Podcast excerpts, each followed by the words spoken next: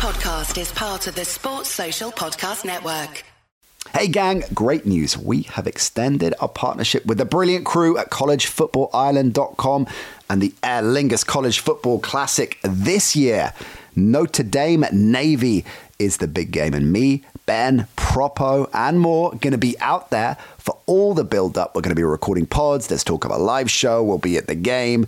We are super excited about it. We're going to be dropping special episodes of College Daze here on the NC show in the build up to it. Lots of brilliant guests coming your way. If you haven't, if you didn't make it over last year, you've got to try and get out there this year or Next year's game has been announced as well, so head on over to collegefootballireland.com. Find out more information from the website. We hope to see you out there.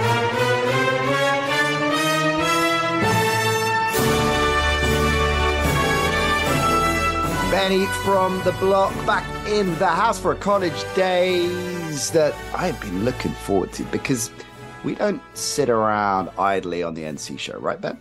We don't sit around. I'd like to think not. Twiddling our th- well, mm, clarify. Propo obviously does. I mean, that is his mo. But the rest of us, we're, we're strictly business. We're all about the business. Forget the 2023 draft. That's done and dusted. The 2023 season, yeah, we'll get into that.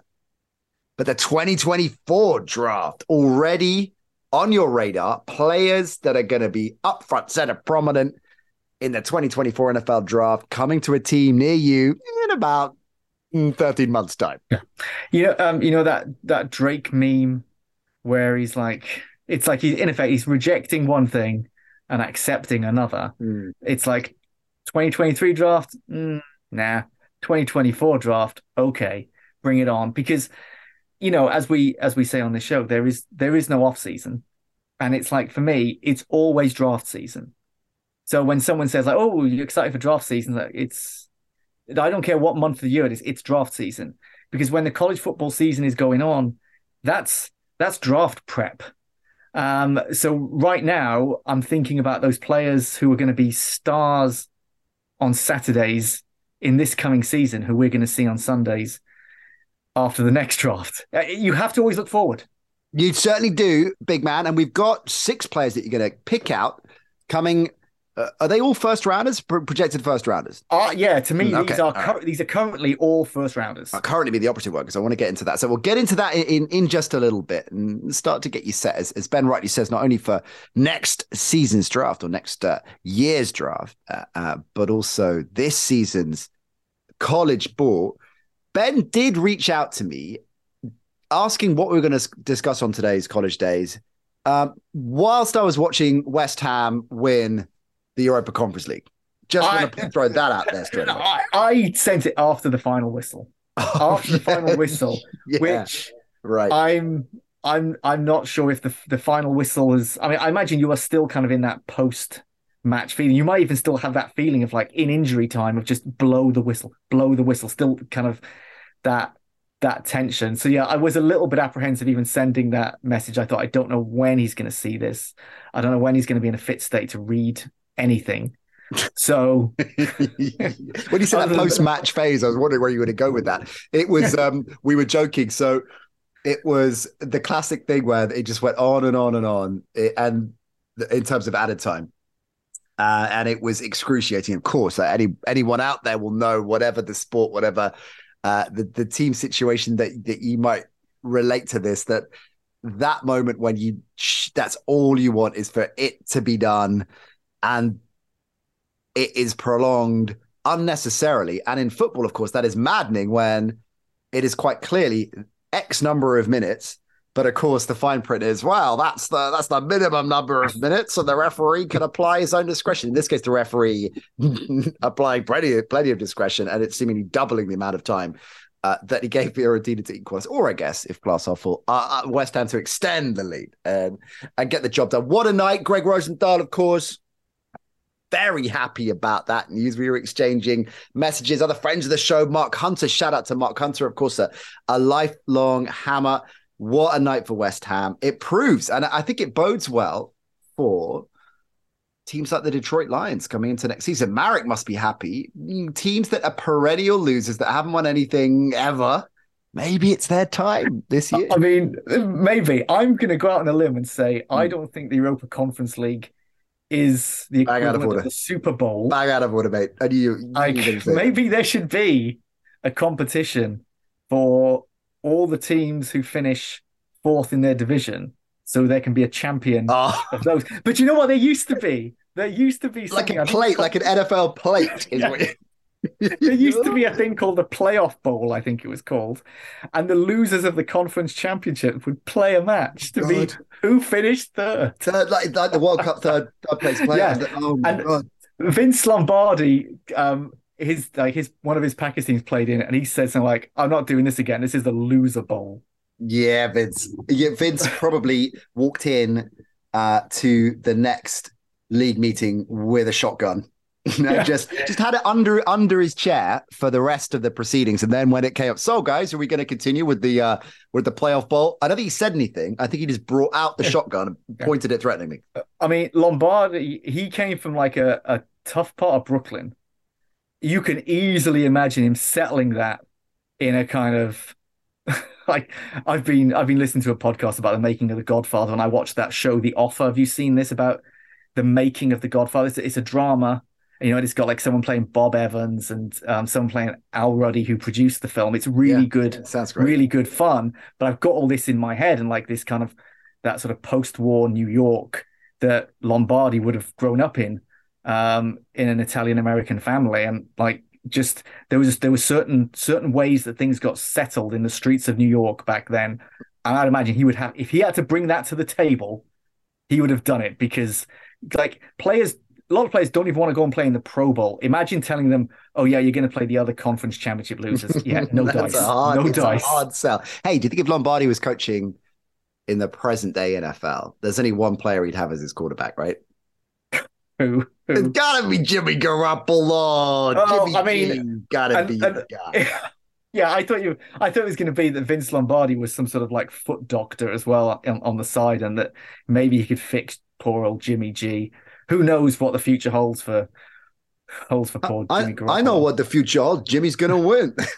okay, he's gonna win the he's gonna win the Super Bowl. No, he's gonna he's got it's a bit of a long shot. No, no, no. You don't understand. he's gonna win the Super Bowl. Hey, right, let's get down to business. We're gonna get into your uh, projected first rounds for next year in just a bit, but there's uh, plenty of NFL news to get into straight off the bat. Leading off, of course, with Dalvin Cook exiting the Vikings. Now we're recording this Friday, so there is an outside chance that some last minute trade could get done. But as uh, somebody pointed out on NFL.com, might even been our friend Greg, the fact that there hasn't been a deal done to date means that it is unlikely that that is going to happen. So he's expected to hit the market. This is entirely a decision driven by money. It's, it's often the way when you see a player that is still very much in their prime, still delivering, uh, not significant injury doubts. Why would a team let him go? Unless, of course, it is a blowing up and reboot type situation, which the Vikings kind of is, I guess, in, the sense they seem to have let a number of places uh, of key pieces go, including Cook. Um, there's talk that Hunter might be getting shopped around as well. So, if not an out and out torching the joint and starting again, interesting times at Minnesota. I definitely want to get into your perspective on that. But starting with Cook, logical landing spots for him. It, Miami seems to be the most interesting. He's a Miami boy. They apparently were looking to do a deal for him earlier on in the offseason. So the fact he's now going to be available without having to cough up any picks and just cover cover the tab, so to speak. Andy, look at their backfield right now, which is given the rest of the offense, the the weakest side of it for different reasons, but it is. What a fit that would be, right? It feels like the perfect fit. It it feels like it makes so much sense that if he goes anywhere else, it really feels like that's that was the second best option, but a very distant second. He really should be in Miami. You know, he went to school in Florida State. He's at home there. He's he's literally got a home there, and he will fit in perfectly. He can still contribute. Um, you know, I I've seen other teams mention the Bills, the Bears, um, the 49ers, and these are all places where he could contribute. Um, but it doesn't feel like it's as perfect a fit as Miami, and obviously there's been a lot of there's been a lot of talk about it. Um, you know, he's uh, he when when when he played when he played in Miami last season, I think that was the first time he's actually played in Miami. He talked about kind of what a dream that was to play there, um, and that like this was kind of the, one of the highlights of his career. Like he's someone who would love to be back there. I really there, in that in that in that offense, I, I, you know, it's interesting you say he can still contribute. I mean, he's playing as a top tier running back, right? He is not, you know, the danger I, is like you're mm. not. I don't know if he is. Well, I the numbers, the numbers stack up. If you look at what he's been doing over the last two, three seasons, he's right up there. I agree. I think I think the stats are a little bit a little bit misleading, and I'll and I'll tell you why. I think that he's just become a little bit too much boom and bust. That he's had some of the longest runs of his career in the last 12 months, but also more times than ever before, not making any positive yardage. I feel like he's he's like I, I don't know if it's something to do with the, the Vikings offense and their line, but he's become, I think, a less patient runner and he's looking for the home run when it isn't always there. And Interesting. I mean, so just to just to look at this, he's had four straight 1100 yard seasons four straight Pro Bowls. Although you always got to add a little asterisk for the Pro Bowl Sure, these days. sure. I, think, I think you got called up to the Pro Bowl last season. yeah, I was uh, on, on special teams. You were an alternate. Uh, but he's also 27, right? And we all know about statistically, anyway, running backs hit that 28 and everything starts to change. Now, I get that might be significant in terms of the Vikings moving forward. Although, of course, they had re upped his deal a couple of years back, and that was under different ownership. He had a five year, $63 million extension. But there's a new GM in town. They've got a new way of approaching business.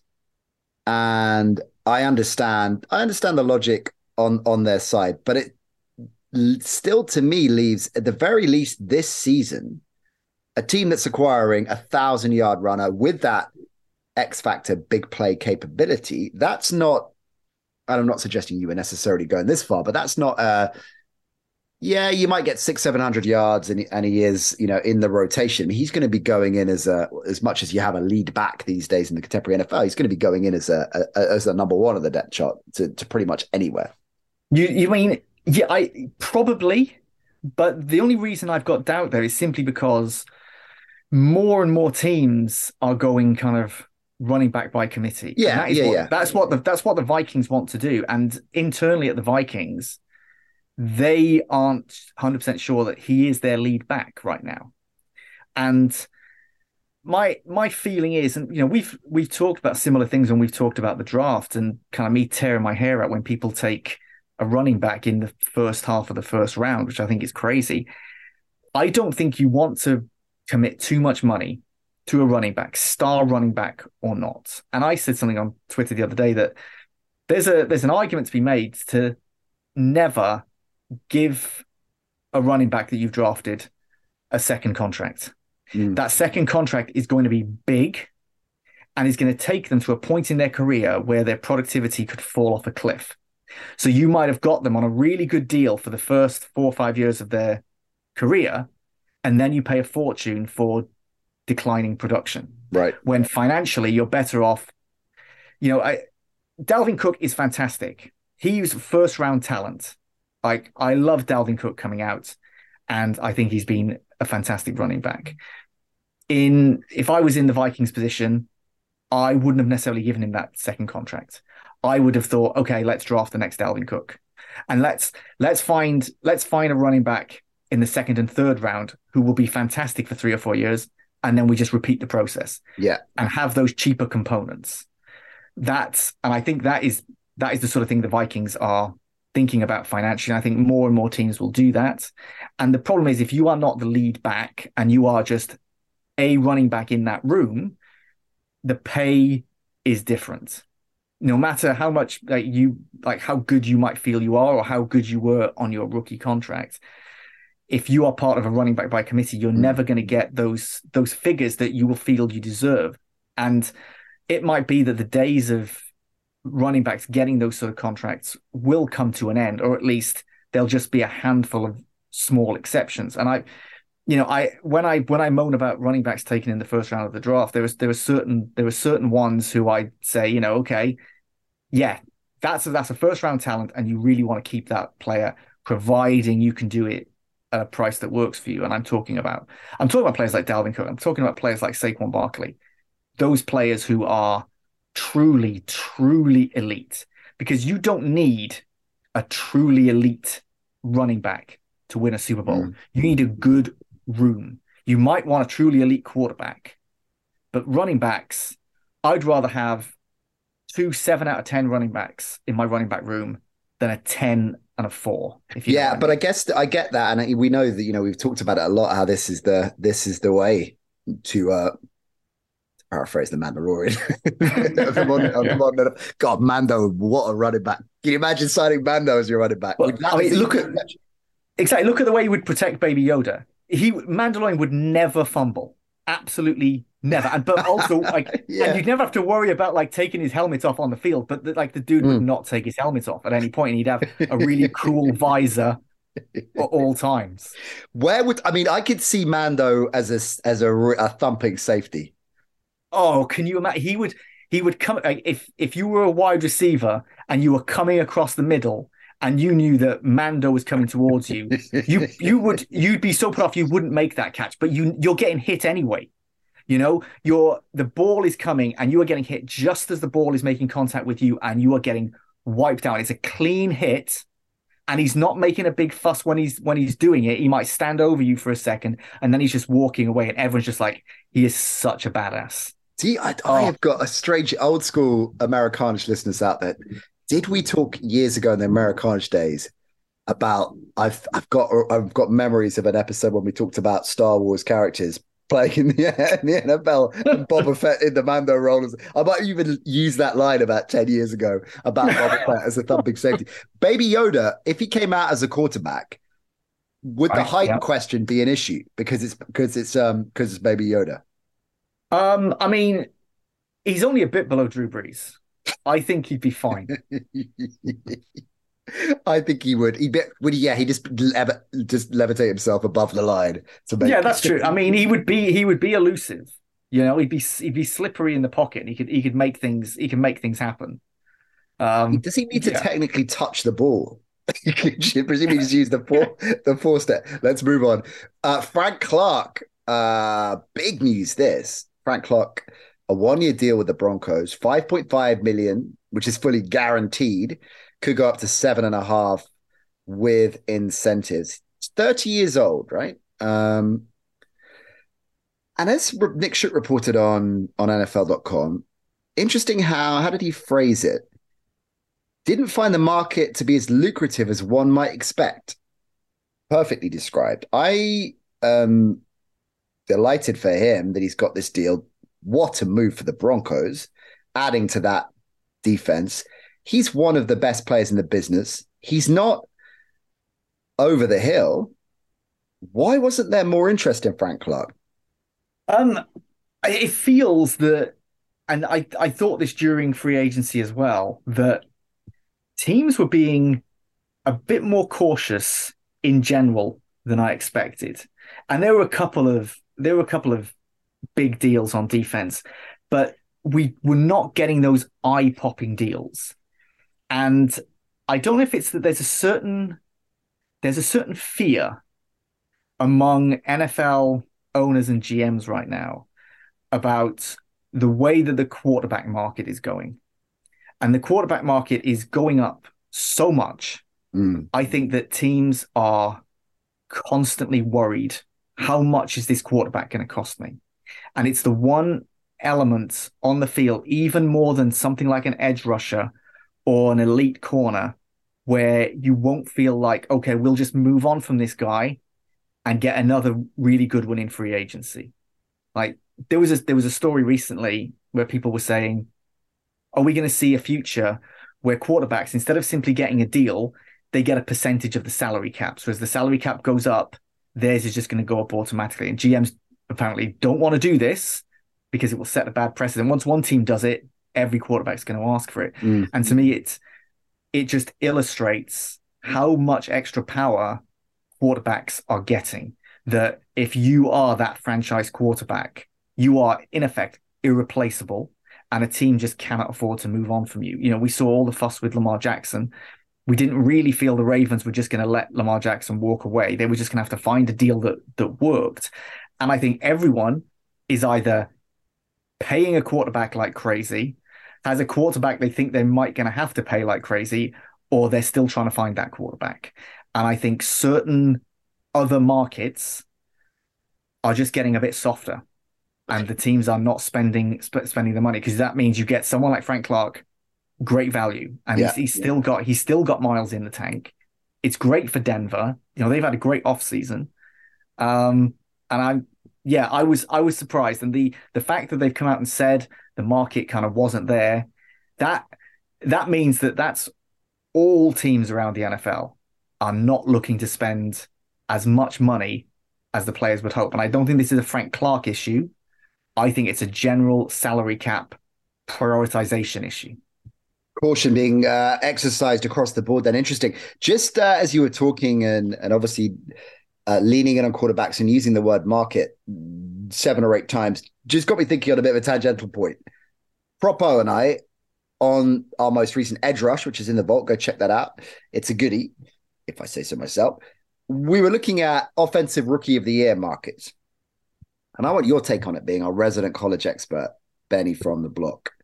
So, quarterbacks typically dominate that market, right? And this year, in terms of the current market as it's set right now, that's still the case, with the obvious exception of Bijan Robinson, who is in many people's books, or many people's books, Vegas speaking, the favorite. But then there are, of course, all the usual suspects snapping at his heels. So Bryce Young, CJ Stroud, and Anthony Richardson. Out of those three, I guess this is a two part question. How many do you think are going to be starting week one? And who do you think is going to have the most capable rookie season, all things considered, situation, ability to acclimatize as best as any rookie quarterback in the NFL can, and so on? So, do they all start week one, two, one, none? And who is going to have the strongest season? My gut feeling is we're going to have two of those starting. I'm I'm not sure we're going to see Anthony Richardson start the season. I think he'll be the starter by the end of the year, but not necessarily at the beginning, um, because he is he came into the draft by far the least pro ready of those three. Bryce Young has already been named was, was not named the starter, but he's number one on the depth chart now that the Panthers have put out. So I'm confident of him. I'm confident CJ Stroud is also going to start the season. I think that I think that of of these three, Bryce Young is going to have the most solid season. I think all three of them are going to have real growing pains. I think perhaps Anthony Richardson less so because I think the Colts have better players than the Panthers and Texans, and he'll come into a situation where they might feel that okay, we're perhaps maybe we're not making the playoffs, but we're looking okay. Really, let's see what let's see what Richardson can do. Um, Bryce Young and CJ Stroud are gonna have are gonna have issues really because of the um, because of the teams they've come into. But Bryce Young, I just think he's because he's in effect already the starter. I think he's going to be acclimatizing quickest. Um, I still think barring anything crazy happening with those quarterbacks, this is Bijan Robinson's trophy to lose. I think he's going to be he's going to start all 17 games. He's going to get well over a thousand yards. He's going to get a lot of touchdowns. He's going to have a lot of highlights, and people are going to love him. And people are going to say, "Yeah, that's why they took him in the first round." But you know, Okay. I will definitely say that. I've already I've already made that point 44 times uh, yeah. since the draft about how much I love that pick. But also I have the Falcons. They were actually speaking of picks, one of my three picks, and Propo's got three picks as well. Crazy, ridiculous preseason picks for the season.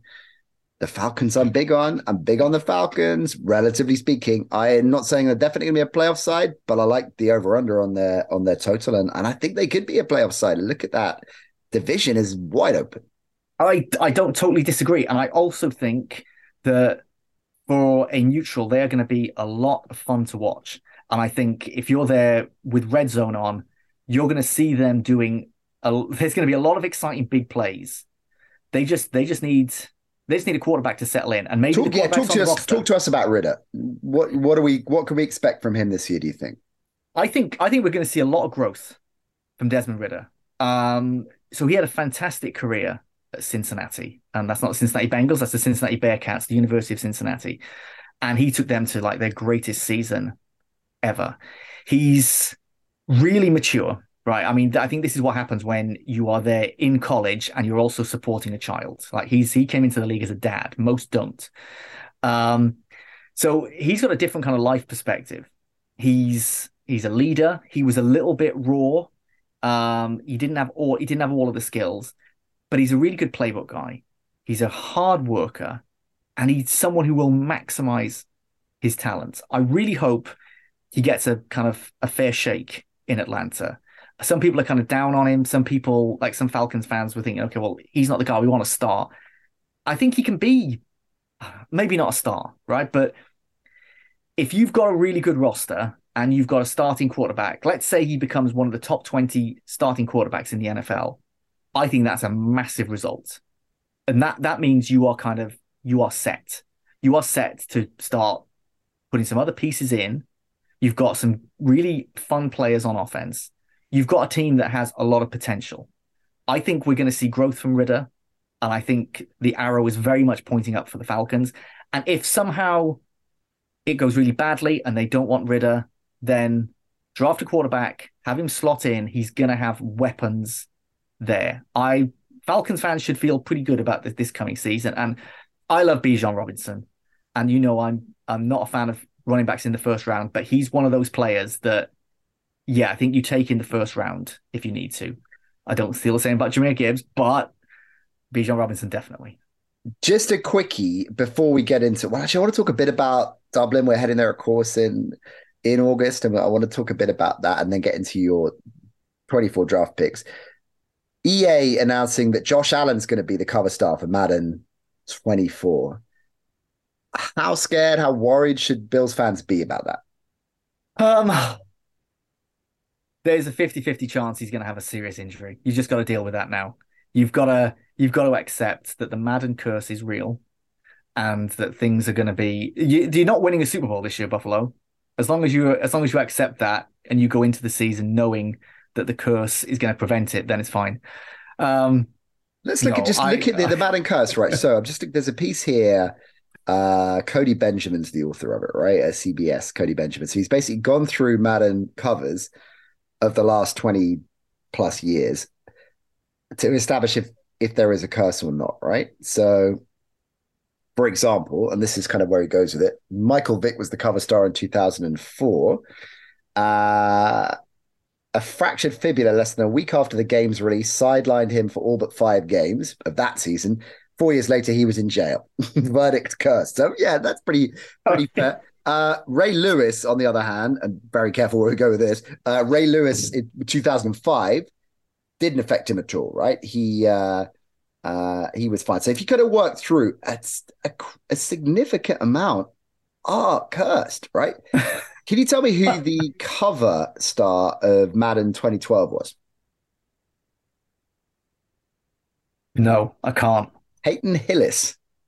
Oh, of course it was. Yeah, that was hilarious at the time. Yeah. Hilarious at the time. Clearly the worst player to ever be on the cover of a Madden game. Would you take that? Would you take would you take being on the cover of Madden if you knew that 10 years on, two British guys on a podcast are going to be saying, "Oh, that guy's the worst." I mean, you are known as the worst. Like, would you would you take an Oscar, or would you take a Super Bowl ring as a quarterback, the worst quarterback, the Kyle Boller, worst quarterback to ever win, Trent Dilfer, to win a Super Bowl. Yeah, I'd take it in a heartbeat. I'd take the Madden, I'd take the Madden cover, and I'd take the Super Bowl ring. Both of those, just just to have them, because so few people have them. And would you take it of... over the greatest quarterback to never win a Super Bowl, or the greatest actor to never win an Oscar? Mm. I definitely wouldn't. I definitely no for that. For that, no, no.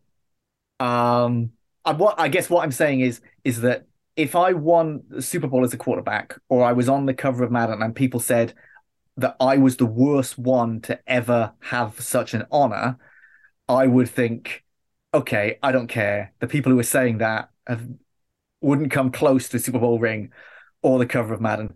Who cares what they think? I don't mind. But yeah, I would rather be, say, Dan Marino than, you know, let, uh, let's say Trent Dilfer. What? Why Trent? Poor Trent. All right, listen. So back to the curse. You so, brought him up. I know. I'm sorry, Trent. 2017, Gronk was the cover Madden cover star. Uh, he missed uh, a lot of time with a hamstring injury. Only had six starts that season because of injuries. Brady 2018, well, that went pretty well for him. Uh, Antonio Brown 2019. Ooh, Mahomes 2020, fine. Lamar 21, fine. Mahomes and Brady, of course, 22. I don't know. Maybe the curse is fading. Maybe Bill's fans can a little bit. It, it could just be. It could just be that the NFL is a high risk league and there are a lot of injuries. yeah, maybe. And you know, remember the ones to high profile. It's like it's like it's a thing. What utter bonkers is. So look, let's uh let's talk Dublin before we get into your your 24 picks and players to to look at. Because we're getting excited now, Benny, because the sun is out, summer is here, which means we are getting a lot closer to Notre Dame Navy. We had a great time last year no doubt about it. And we've talked and go back through some of the old College Daze in the vault to get a feel, including actually shows that we recorded out there, me and Propo. Mm.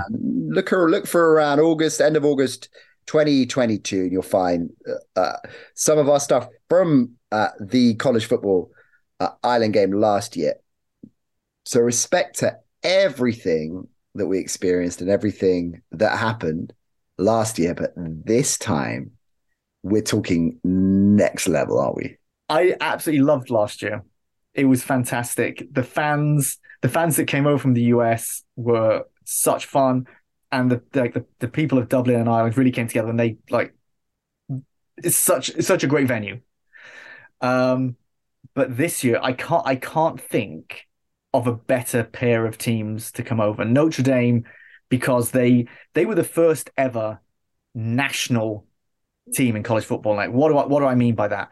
For a long time, college football was a regional sport, and that you would play teams within your region. And if you were if you lived in like the SEC footprint, you saw those teams. You unless it was a big bowl game at the end of the season, you didn't see Ohio State or USC or those sort of teams, but you saw Notre Dame because they would play all over the country because they were not affiliated to a conference and they would be on national TV all the time. So everybody saw them. It meant that they were the only ones that you would see all over. So, do so, you get fans on that, particularly with a team like that? Do you get fans of college teams that not only didn't go to that college, but are not associated, not even local? yeah, exactly, not even yeah. local, but will follow that. Yeah, team. Yeah. Notre Dame basically invented that. Like that wasn't that wasn't a thing hmm. before, mm. and sure it would be like if you were growing up um, Catholic, especially Irish Catholic in America, then you would feel an affinity for Notre Dame because it is an an Irish Catholic institution at its heart. But it was it had such glamorous players. Even things like the kind of the, the uniforms were iconic. These shiny gold helmets. You can imagine, like for for kids growing up in say the the 60s and 70s when there would, wouldn't be as much on and you'd get you'd get these Notre Dame games on TV, and you'd see these beautiful kind of gold helmets. They would look kind of like superheroes compared with some of the mortals that they were that they were playing, and it meant that Notre Dame were just kind of woven into the very fabric of American society. They are still kind of the best known college sports team in the country. They have a super so, villain status as well because of that a little bit. Oh yeah, yeah. To a certain yeah. I mean, it's like it's like the Dallas Cowboys and New York Yankees. You if you love those hmm. sports, mm. you've got an opinion mm. on those teams. And that like the worst thing that can happen to say the Yankees, the Cowboys, or Notre Dame is to be irrelevant. It's not to be hated.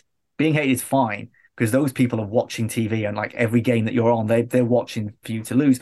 And there is an element of that with Notre Dame. Like they just can't be they can't be ignored.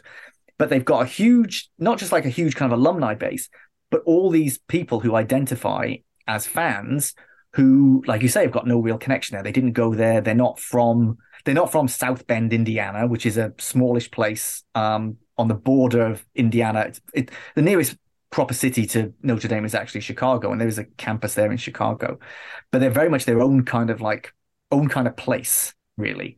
They're not like a Chicago team, you know. They haven't got that sort of. They don't have a, the the feel of a Chicago team, even there, even though they're close by.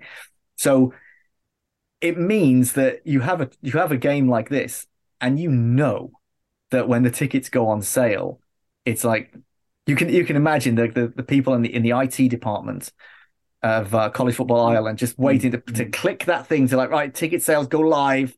Let's hope the system can cope because it feels like half of America logging on, and of course sold out basically instantly. All those American tickets sold out pretty much instantly. And the whole and the whole game is a sellout now. So we are going to be yeah. building up to it over over the coming weeks. We're going to be out there for the game. We're going to be doing pods out there. We're going to be in Dublin, strictly business, of course. Oh, of course, of course. business. Propo out in Dublin again, based on what happened last time. I mean, you know what you were saying earlier on about the reluctance, the reticence to give any running back a second contract. I think we're kind of getting to that stage now with Propo, where uh, you know, depending on how he behaves in Dublin, we might be we might be at the end of the road, putting him on the on the block. Uh, but we are going to have a lot of fun out there, and a, a, shout out to Sabrina and all the College Football Ireland crew uh, who are going to be uh, getting some terrific guests for us over the coming weeks. We're going to be building up to the big show, which is at the end of August, the back holiday weekend in August. And even though that game is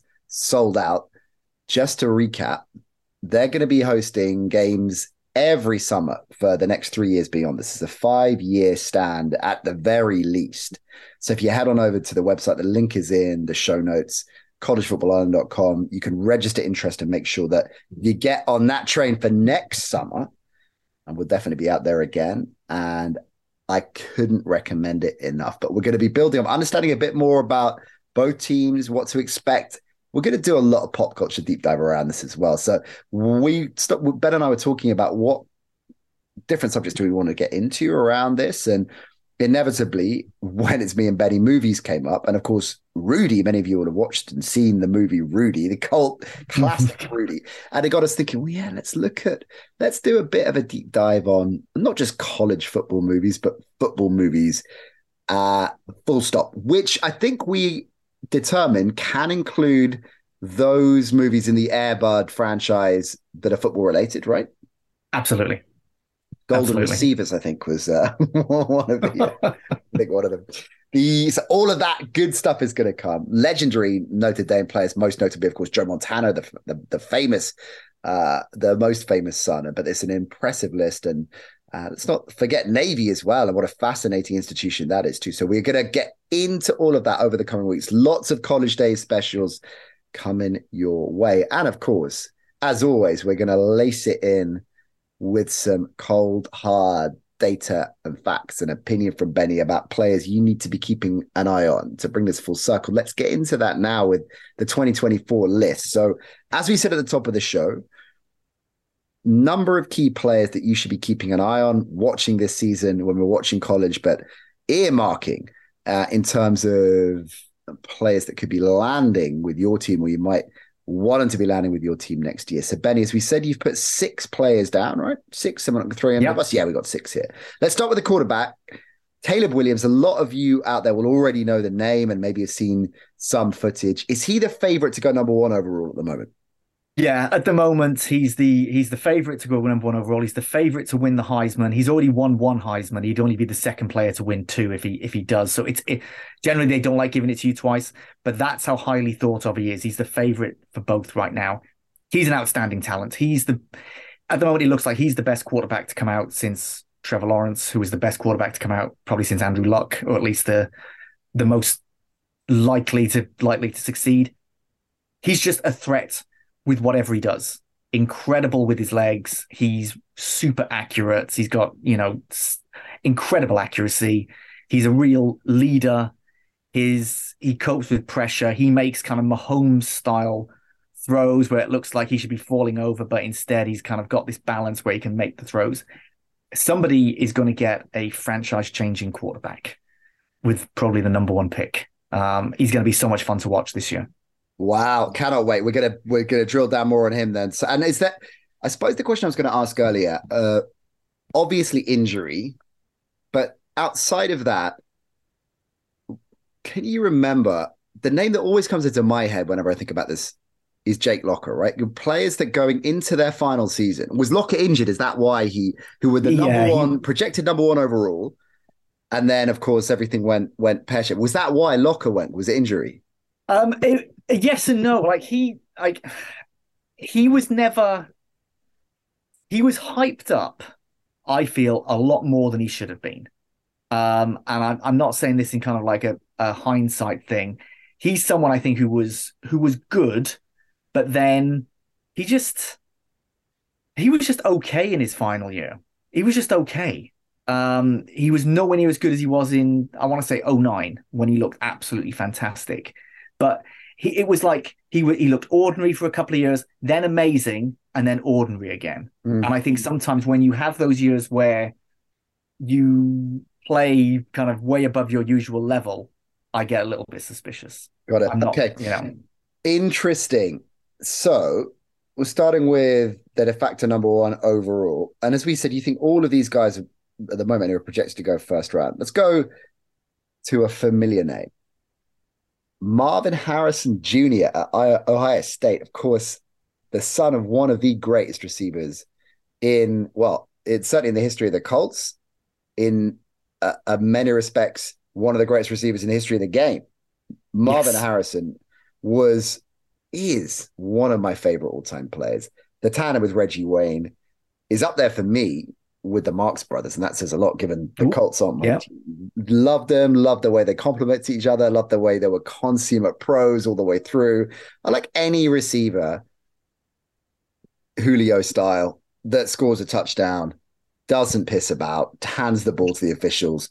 Let's get straight down to business. Let's get back to it. And they were just representative of that kind of work hard, immensely talented, no ridiculous nonsense, just very good at what they do. Let the play do the talking.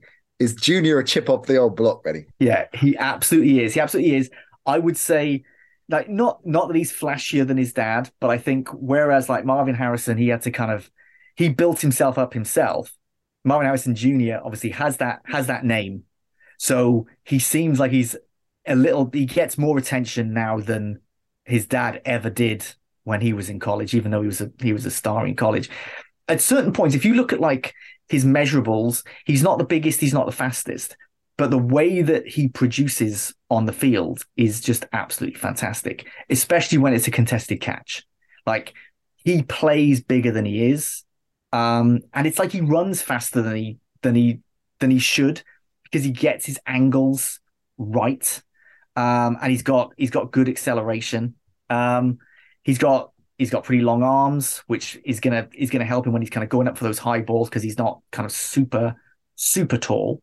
Um, I just I just absolutely love watching him. And Ohio State has been churning out some really great wide receivers. And to me, right now, he is the he's the best wide receiver in that class. And it's a it's a it's a pretty good class. We'll we'll talk about more as the as the months and the following year kind of go on. But right now, he's the best. Now, when Drake London was getting a lot of attention and starting to get into the draft picture in the NFL frame, we discussed how he sounded like a bad guy from a mid 80s screwball comedy, right? And I think we determined a number of other players would fit that description. Brock Bowers. Brock Bowers, tight end at Georgia. Brock Bowers, I feel, was a mid card WCW, had a had a run at the US Championship, kind of mid '90s.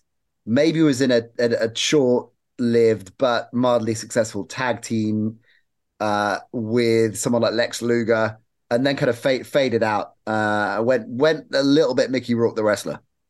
yeah, I mean, he would have been very kind of good with all the technical aspects. Perhaps didn't have the showmanship that he needed. Yes, Um, but this this this Brock Bowers as well. I wouldn't um I wouldn't describe him as a showman either. He's someone who just really gets things done. So he's if you need if you need him to block as a tight end, he's going to do that. But really, it's his speed because he's he he's so much faster than it looks like his body should be because he's you know he's he's a powerful guy, and when when he's running after the catch, you don't want to be in front of him because he's going to bowl you over, and because of his speed, you may well not catch him anyway.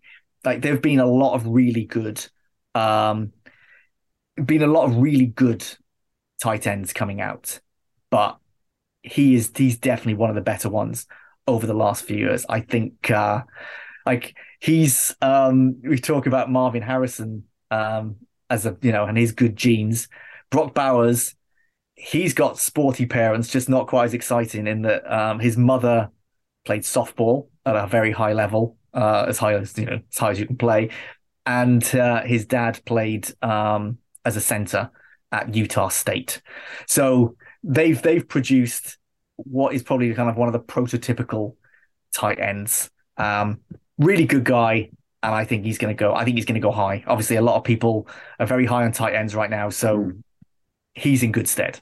Now, Notre Dame have got a player uh, that we'll be seeing in a couple of months, I guess, that you think is going to go first round next year. Tell us more. Yeah, Joe Alt, who's um, who's an absolutely outstanding offensive tackle, ultra ultra reliable.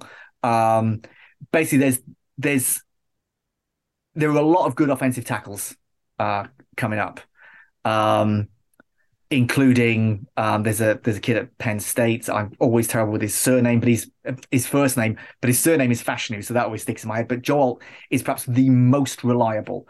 Um, he barely he barely gives up, barely gives up a quarterback hit. He had no no sacks. He didn't allow any sacks last year. I think it was three quarterback hurries and two hits. He so it's going to be fascinating watching Notre Dame this year because they've got a new quarterback, Sam Hartman, who is absolutely fantastic. Um, who's come over from Wake Forest as a as a transfer. Possible and draftee in the future. Um, yes, certainly. He's got he's like he's had a long career in college, which usually means you're not going to get a high draft pick because usually you're mm. kind of in and out quite quickly. But he had some he had some injury issues, and he's over that now this is this is a this is a season that's going to be kind of make or break for him. This is going to decide like is he going to be an NFL player or not? And it might be that a lot of it comes down to Joe Alt, who will protect his protect his left side so well that it's going to allow him to allow him to do it. So Joe Alt, he's he's one of those kind of nasty, violent blockers which you love to have on your team. He's good at he's good in the run, he's good in the pass, he's good at everything. Um, but his pass protection is absolutely sublime. Um, he's going to be if you're going to if you're going to watch that that Ireland game, it's it's less showy watching a left tackle, but if you do focus in on that left tackle, you are going to see he's the guy getting it done for Sam Hartman. Absolutely outstanding prospect, absolute obvious first rounder. Love that. Um, two more for the road. Give us a quick elevator pitch. Firstly, on surely the best named player in the 2024 draft. Kool Aid McKinstry from Alabama. Yeah, he is. Uh, so he's a fantastic corner uh, cornerback. You see him when he's like when the defense is kind of in the red zone. He is just so good at taking away those touchdowns and making sure they don't happen. He's an instinctive player. Um, he's always got his head on a swivel. Um, he's great in man coverage. He's just physical, fast. He's got long legs, long arms and Nick Saban loves him, and that's enough for me. Love that. Uh, ah, I'm really looking forward to watching him. You know, it's my is my favorite position in all of football. And last but by no means least, Benny Jared Verse from Florida State. Oh yeah, so he's defensive end. He is just.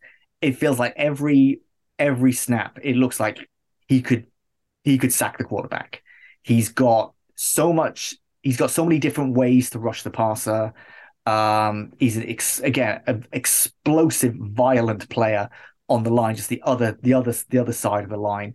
He's got to get better in his in his run blocking. That is a definite weakness. But in terms of rushing the passer, he might be the best edge rusher in this draft, if not, if not clearly the the number one. He's someone I think who, if he can replicate at the NFL level what he's been doing at the college level, he is going to be an absolute star, like kind of perennial Pro Bowler type. Love Jared Verse. Love this. I love this snapshot, insight ahead of the curve into these players. We'll keep filing them in, right? We'll keep throwing them in, weaving them in to College Daze over the coming weeks. There's a lot of good stuff lined up for you. as we start to get closer to the season, not just the NFL season, but the college football season as well, which we will be getting into previewing.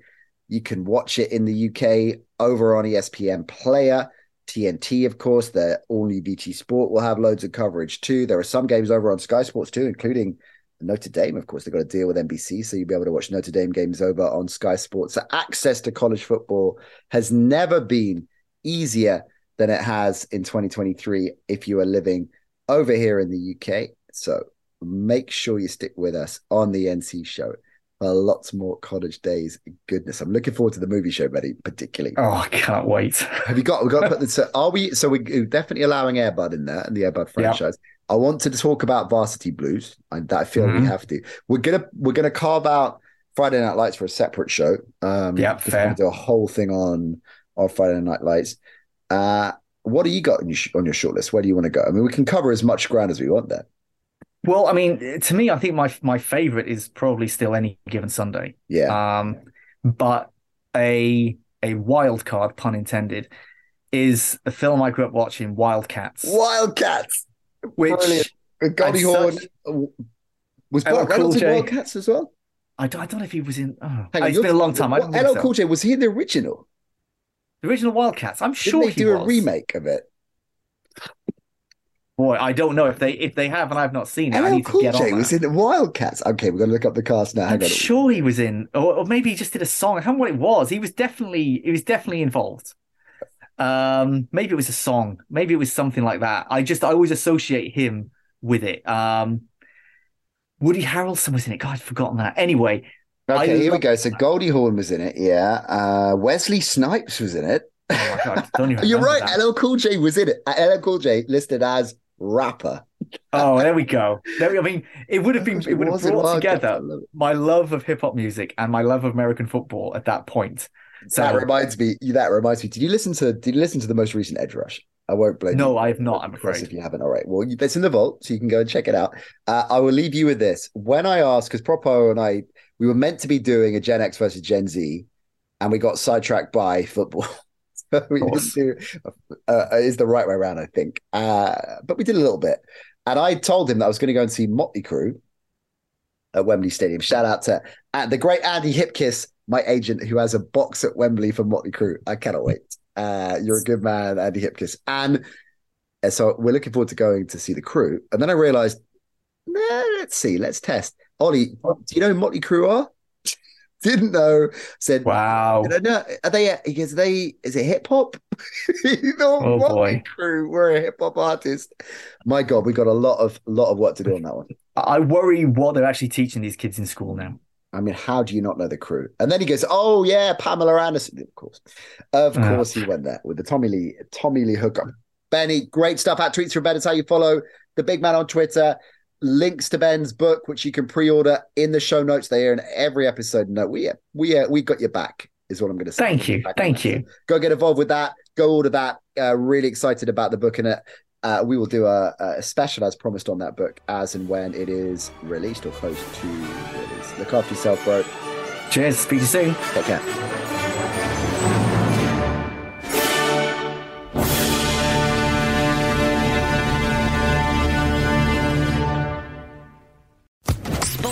Podcast Network.